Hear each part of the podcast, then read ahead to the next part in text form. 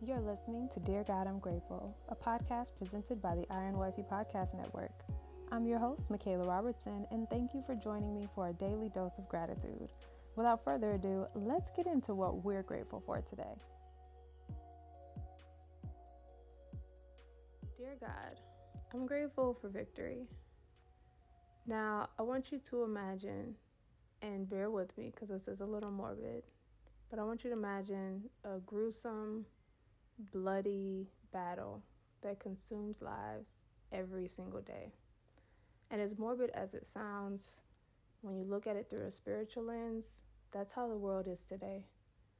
It's not that we're fighting against flesh and blood spirits, but souls are actually being lost daily and lives are being taken by the hand of the enemy. And so I am grateful that the Lord gives us victory over all these things. When we look at scripture, Ephesians 6 warns us to put on our armor of God.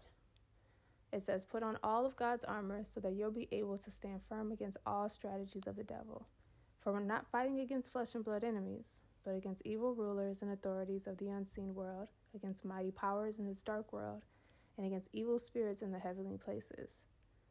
And when we have victory over different things, victory may look, I'm sorry, not victory may look, evil may look different than how the world paints it.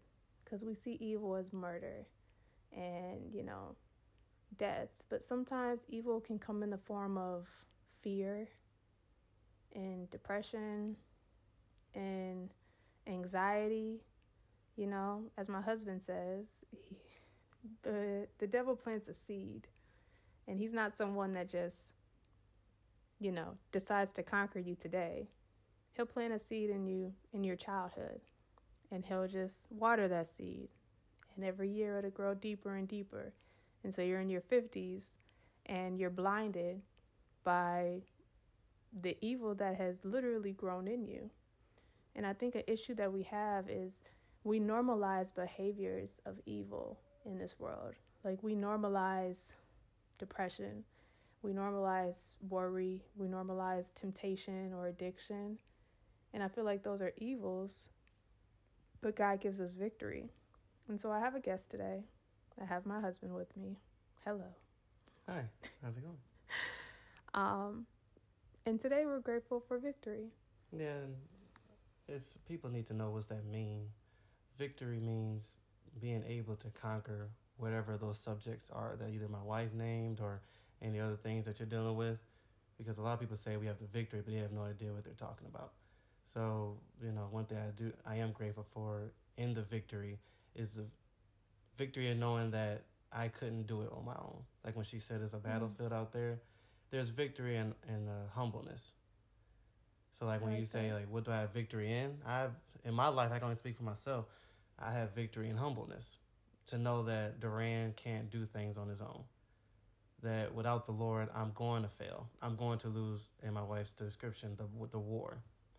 You know, and that's the that's the first sign of victory is knowing knowing you, knowing your fragile state, knowing that without the Lord we're nothing.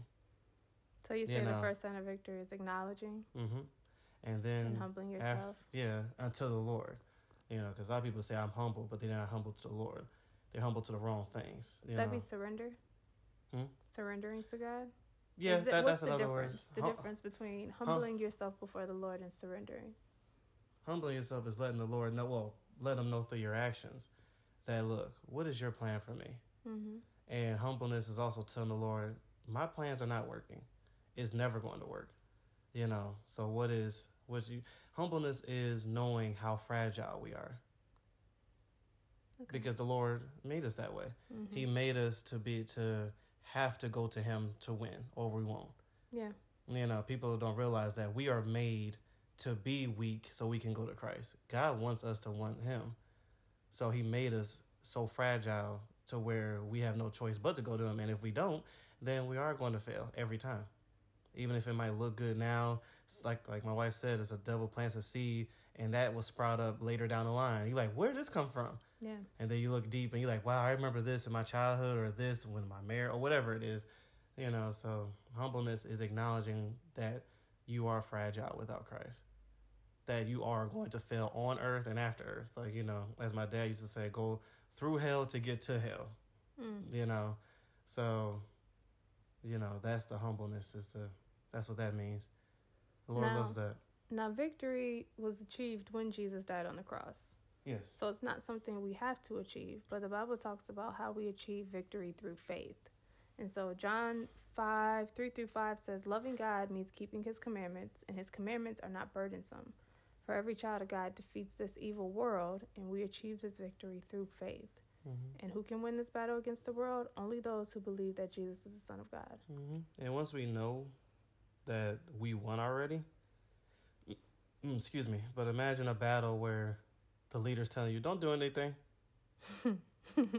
You see Yeah. all the gunfire. You're like, wait, what? He's like, don't do anything. This is all an illusion, Mm. you know? And you'd be like, uh, people are dying out there. Yeah, they're not in my circle. But once, you know, stay in me, I'll show you what it really looks like. And then the more you trust him, you might see the world going crazy, but it has no effect on you. And he, he'll tell you, put the guns down. Rest in me. His word says that, rest in me. Mm-hmm. I have already. That means he's that's it's already done. I've already conquered the world. All we gotta do is do what the commander says. If he says put the guns down, then put the guns down. And it'll be that one person be like, no, I gotta fight, and then they get shot and dead. And the Lord's like, see, and those are considered the people that think they're doing what is right for the Lord. I gotta go here. I gotta preach this. I gotta do this. I gotta go to this country and preach this. And God's like, no, I want you to sit sit still. You know, wherever that is you want to preach. I got. I already got something going on over there. It's already won. The battle is won. The Bible says it plenty of times. I have it in control. I've won. The victory is ours. And that should be security for us. Mm-hmm. Now, the greatest, like I always say, the greatest battle after that is fighting ourselves. I've always said that victory, the best victory you can ever get is over yourself because we make the decisions in life. We decide if we obey the commander when he says put the gun down or take the gun up. So that's why I say the best one, the best battle you have is right in the mirror, is yourself. So I guess it goes back to your humility. Mm hmm. And if you look and look in the mirror and say, you know what? I'm amazing with Christ and I'm nothing without him. I know nothing but what God wants me to know. This gun looks tough. And whatever that thing is in life that you might think is that whatever that gun is, a degree, a knowledge of this, or whatever it is, this gun looks amazing, looks tough. But I'm humble enough to know that it's actually fragile. You know, there's a lot of people in this world that think they have the answer and they come back broken because the true answer is in the Lord. I am the way, he says. So, yeah, Which requires faith. yeah. Faith and belief. Faith is basically saying I obey. I'm going to obey the Lord even if I don't see the result right now. Yep. You know, faith is believing in something you hope for. It's easy to say we're not going to fight a battle. If you look at the battlefield and it's beaches and chilling and all calm, of course you're going to say I'm not going to fight. But when you see a battle out there and you're sitting there like, uh, it's a lot of stuff going on. The Lord says, sit still. I got it. Yeah. Just obey my word. Just do what I say. And, you know, he might want you to say something. He might not want you to say nothing, you know, but you got to study and know what the Lord wants you to do in order to have the answer for that. Like And that's true victory. his commands. Yeah, Keep that's the his true commands. victory. It's not about how many people you help, not how many orphanages you go uh, help, not how many people you go feed, nothing like that. That's all nice and all, but if the Lord tells you to do something else, the Bible says, I want your obedience, not your sacrifice. Because your obedience is going to bring the victory and whatever it is that you're going on in life. So, and trust me, I was there. I was that person that thought if I did enough of this, if I did enough of orphan, if I, I'm doing God's work. And I got a, a big awakening when I realized a lot of it was not what God wanted. It looked nice in the public eye, but you know, there was a lot of no victories in that. So, yes, true victory is obeying the Lord no matter what the battlefield looks like. Yeah, and I think the the scripture from First John pretty much summarizes it into like four elements. Cause love God, so love, uh, have faith, so you achieve the victory through faith. Obey His commandments, so obedience, and then believe that He is the Jesus, the Son of God. So love, faith, obedience, belief. The key to victory. Hmm. Your thoughts? love, faith, obedience, obedience, belief. hmm It all wraps up on obedience. You know, love. Without love, we are nothing. The Lord's word is very simple. hmm You know, if you take, like you said, love, obedience, faith, what was it, belief, Belief. which is faith, the Mhm. same thing. You know, you you're good. And it's hard for some people to understand that because it sounds so simple. I mean, I, it took me a while to understand that too. But once I actually just sat back and just, as I always say, try God for yourself. And once I did that for myself and I saw the result, I'm like, wow, that's crazy. And yeah, I have victory every day because I sit back and let the Lord decide what I do. And sitting back doesn't mean just sit on your butt all day. Yeah. It's sitting back means you do whatever He tells you to do. You know, sit back off your own agenda. That's what I mean. Yeah. Your plans. If He has other plans, you follow that. That's what I mean when I say sit back. All right. Well, thank you for joining me today, honey, Of for course. this episode of Dear God, I'm Grateful.